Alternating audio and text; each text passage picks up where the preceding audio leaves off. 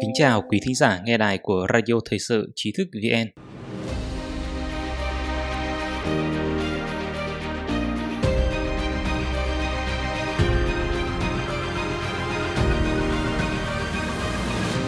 Hôm nay chúng ta cùng đến với bài viết của Miêu Vi Lịch sử sử dụng chiến tranh để giải quyết khủng hoảng chính trị của Đảng Cộng sản Trung Quốc Gần đây, liên tục xuất hiện tin tức về xung đột nội bộ trong chính quyền Đảng Cộng sản Trung Quốc và địa vị bất ổn của ông Tập Cận Bình. Các phương tiện truyền thông chính thức của Đảng Cộng sản Trung Quốc tuyên bố họ sẽ thực hiện quán triệt quy định trách nhiệm của Chủ tịch quân ủy trong quân đội. Ngoài ra, làn sóng chỉ trích và đòi tính sổ chính quyền Trung Quốc trên trường quốc tế cũng ngày một dâng cao liệu Bắc Kinh sẽ sử dụng phương thức chiến tranh để giải quyết khủng hoảng chính trị như đã từng áp dụng trong lịch sử.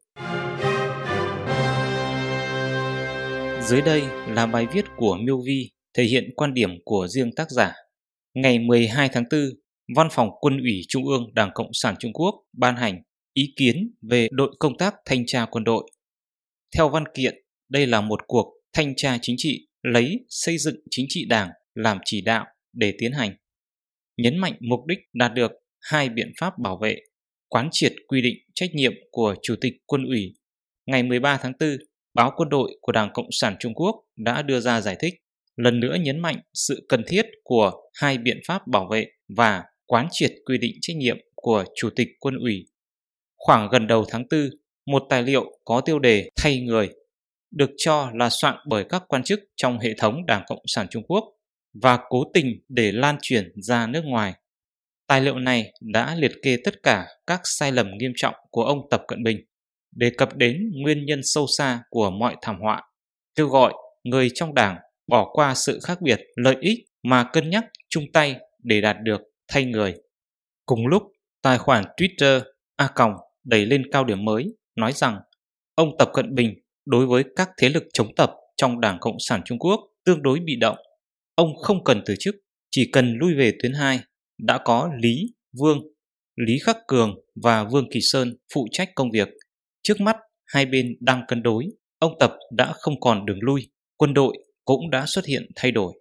Đảng Cộng sản Trung Quốc luôn tự hào quyền lực sinh ra từ nòng súng. Ông Tập Cận Bình tính toán thanh tra quân đội vào thời điểm này, nhưng rõ ràng đấu đá nội bộ đảng đang rất khốc liệt. Giờ đây, ông Tập muốn lặp lại chiến dịch chống tham nhũng để thu về quyền lực như đã thực thi 8 năm trước, e rằng đã không thể được nữa. Gần đây, phía Trung Quốc thường xuyên có các hoạt động quân sự ở eo biển Đài Loan, đồng thời điều động nhiều máy bay chiến đấu đến tập trận ở vùng biển Tây Nam, đảo Đài Loan. Cùng ngày, Mỹ thậm chí phải điều máy bay để quan sát các hoạt động của Trung Quốc. Có phân tích chỉ ra rằng đây là hành động cảnh cáo bằng lực lượng chiến đấu mạnh mẽ từ Lầu Năm Góc. Ngày 11 tháng 4, hãng tin Credia Media Đài Loan đã có bài phân tích chỉ ra rằng vào ngày 10 tháng 4, Thời báo Hoàn Cầu, cơ quan ngôn luận của Đảng Cộng sản Trung Quốc, đã xuất bản bài viết có tiêu đề Thế giới đang rơi vào rắc rối, chính phủ Đài Loan cần kiềm chế. Trong bài này đã sử dụng cụm từ đừng giả bộ là khó đoán trước, có ý cảnh cáo Đài Loan đừng trách là chúng tôi đã không cảnh báo. Cụm từ đừng giả bộ là khó đoán trước này gắn với một số câu chuyện trong quá khứ của Đảng Cộng sản Trung Quốc. Theo sau nó là những hậu quả khó lường. Bài báo của Korean Media Đài Loan đã trích dẫn một số ví dụ về chiến tranh Trung Ấn năm 1962. Chiến tranh đảo Chân Bảo giữa Trung Xô nổ ra vào năm 1967 và chiến tranh Việt Nam năm 1979. Trước đó, Đảng Cộng sản Trung Quốc đều nói đừng giả bộ là khó đoán trước. Thậm chí, tác giả bài báo cũng đề cập đến chuyện sau khi Mỹ thông qua đạo luật dân chủ và nhân quyền Hồng Kông vào tháng 11 năm ngoái, văn phòng Đảng Cộng sản Trung Quốc tại Hồng Kông cũng nói đừng giả bộ là khó đoán trước. Và virus Trung Cộng đã bùng phát sau đó. Phong trào bắt buộc phải hoãn lại. Bài báo còn nói rằng Thời báo Hoàn Cầu thường được coi là truyền thông diều hâu của Đảng Cộng sản Trung Quốc. Tuyên truyền của tờ báo này thường là sẽ đau to búa lớn, nhưng không nhất định sẽ xảy ra. Vì vậy, cảnh báo lần này đối với Đài Loan, cụm từ đừng giả bộ là khó đoán trước, cũng có thể là hăm dọa. Còn thực chất, không ai biết Đảng Cộng sản Trung Quốc muốn thực hiện mưu tính này như thế nào. Tương tự, trong cuộc khủng hoảng eo biển Đài Loan ở Bắc Kinh, ngày 23 tháng 3, Christian Media cũng đã phân tích 4 kịch bản. Đầu tiên, sử dụng các vụ phóng thử tên lửa và diễn tập quân sự để tạo áp lực. Thứ hai, dùng súng và hỏa lực để cố tình khiêu khích chuyển hướng áp lực. Thứ ba, tấn công các khu vực thuộc lãnh thổ Đài Loan như quần đảo Bành Hồ. Và thứ tư, đe dọa chiến tranh tổng lực. Ngoại giới tin rằng Đảng Cộng sản Trung Quốc có thể có ý đồ tạo các xung đột bên ngoài nhằm giải quyết hỗn loạn và mâu thuẫn trong nước do dịch bệnh gây ra. Vào ngày 26 tháng 3, bút danh Cổ Ngọc Văn đã đưa ra một bài phát biểu có tiêu đề Cảnh giác chiến tranh điên cuồng của Đảng Cộng sản Trung Quốc sau bệnh dịch. Bài báo tuyên bố rằng nếu chính trị bất ổn khiến Đảng Cộng sản Trung Quốc muốn dựa vào phương thức chiến tranh để thay đổi khủng hoảng bằng cách phát động khiêu khích hoặc tấn công quân sự tại eo biển Đài Loan, quân đội Mỹ có thể sẽ đáp trả và đưa ra tín hiệu cảnh cáo.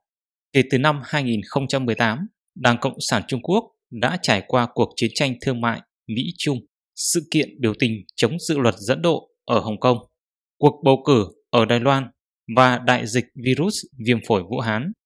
Nó đã diễn ra theo cùng một cách, ngoại giao kiểu chiến lang, chiến binh cho sói, suy thoái kinh tế, đàn áp bạo lực và bôi nhọ người Hồng Kông, thâm nhập và can thiệp vào cuộc bầu cử của Đài Loan, cũng như che đậy thông tin, làm báo cáo giả để lừa dối, duy trì bạo lực và các hành vi sai trái để đổ trách nhiệm cho các bên trong dịch bệnh ở Vũ Hán, không chỉ để cộng đồng quốc tế nhìn thấy bộ mặt thật của Đảng Cộng sản Trung Quốc, mà còn gây ra làn sóng giận dữ chưa từng thấy từ người dân trong nước.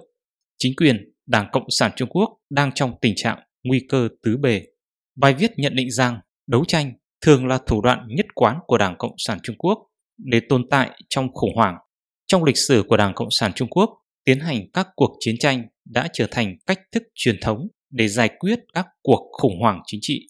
Sau khi Đảng Cộng sản Trung Quốc cướp chính quyền vào năm 1949, tình hình chính trị và xã hội Trung Quốc hỗn loạn, suy thoái kinh tế, các ngành công nghiệp vẫn đang chờ đợi được khôi phục. Đảng Cộng sản Trung Quốc đã không vì mục đích sinh kế của người dân mà cân nhắc các biện pháp phục hồi. Thay vào đó, để củng cố chính quyền mới non trẻ, Đảng Cộng sản Trung Quốc đã triển khai 3 chiến dịch vận động lớn về kinh tế, chính trị và quân sự bằng cách giết người để thiết lập quyền lực, chế độ chuyên chế được củng cố, hợp pháp hóa chính quyền phi pháp. Về mặt quân sự, Mao Trạch Đông xúi dục nhân dân trong nước kháng Mỹ, viện Triều, chống Mỹ và ủng hộ Triều Tiên, kích động lòng căm thù dân tộc và gửi các tình nguyện viên trẻ đến chiến trường Bắc Triều Tiên làm bia đỡ đạn. Việc sử dụng chiến tranh để củng cố chế độ của Mao Trạch Đông đã một lần nữa được lãnh đạo thế hệ thứ hai Đặng Tiểu Bình học tập sau khi kết thúc cách mạng văn hóa, xã hội đầy lỗ hổng. Đặng Tiểu Bình lần nữa phát động chiến tranh. Ngày 12 tháng 2 năm 1979, quân ủy Trung ương ra lệnh cho quân tấn công Việt Nam để trợ giúp chế độ Khmer Đỏ Pol Pot khét tiếng. Bài báo kết luận rằng Đảng Cộng sản Trung Quốc tăng cường chính trị độc tài, dụ dỗ đầu tư quốc tế đổ về, tiếp thêm máu cho nền kinh tế, phát động các hành động khiêu khích quân sự tại eo biển Đài Loan, áp dụng cơ chế tam vị nhất thể đảng lãnh đạo toàn diện, giờ lại thêm một lần nữa sử dụng lừa dối và bạo lực để duy trì tính mạng, dường như phù hợp với logic đấu tranh của Đảng Cộng sản Trung Quốc. Nhưng kế hoạch độc ác của Đảng Cộng sản Trung Quốc có thể thành công kể từ thời khắc khi người dân Hồng Kông hô to trời diệt Trung Cộng, Đảng Cộng sản Trung Quốc đã đi vào con đường tan rã và sụp đổ không thể quay lại.